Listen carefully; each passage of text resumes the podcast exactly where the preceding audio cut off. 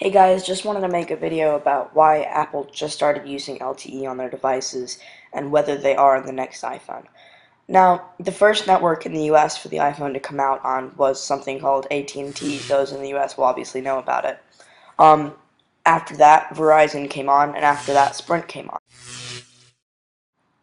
So, there's something in America called CDM, CDMA, and there's something in America called GSM, and there are two different types of network.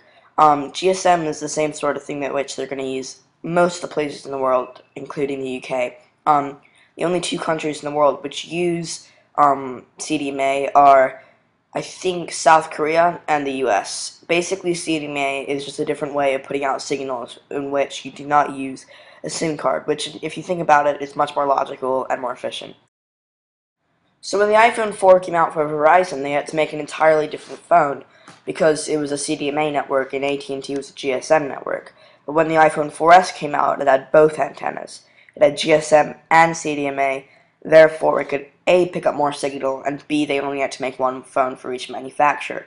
Also, Sprint joined the team, which is another CDMA network, which doesn't use a SIM card. Therefore, any network in the United States could use it, except for T-Mobile unless it was an unlocked iPhone.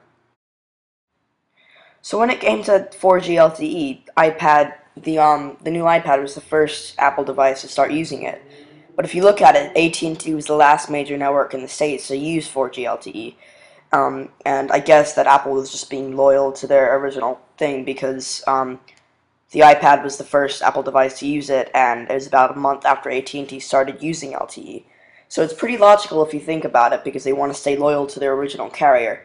Um, and obviously the next iPhone is almost guaranteed to have 4G LTE while Verizon and Sprint were the first two network. Uh, sorry, no. Um, Sprint was the first network to get it.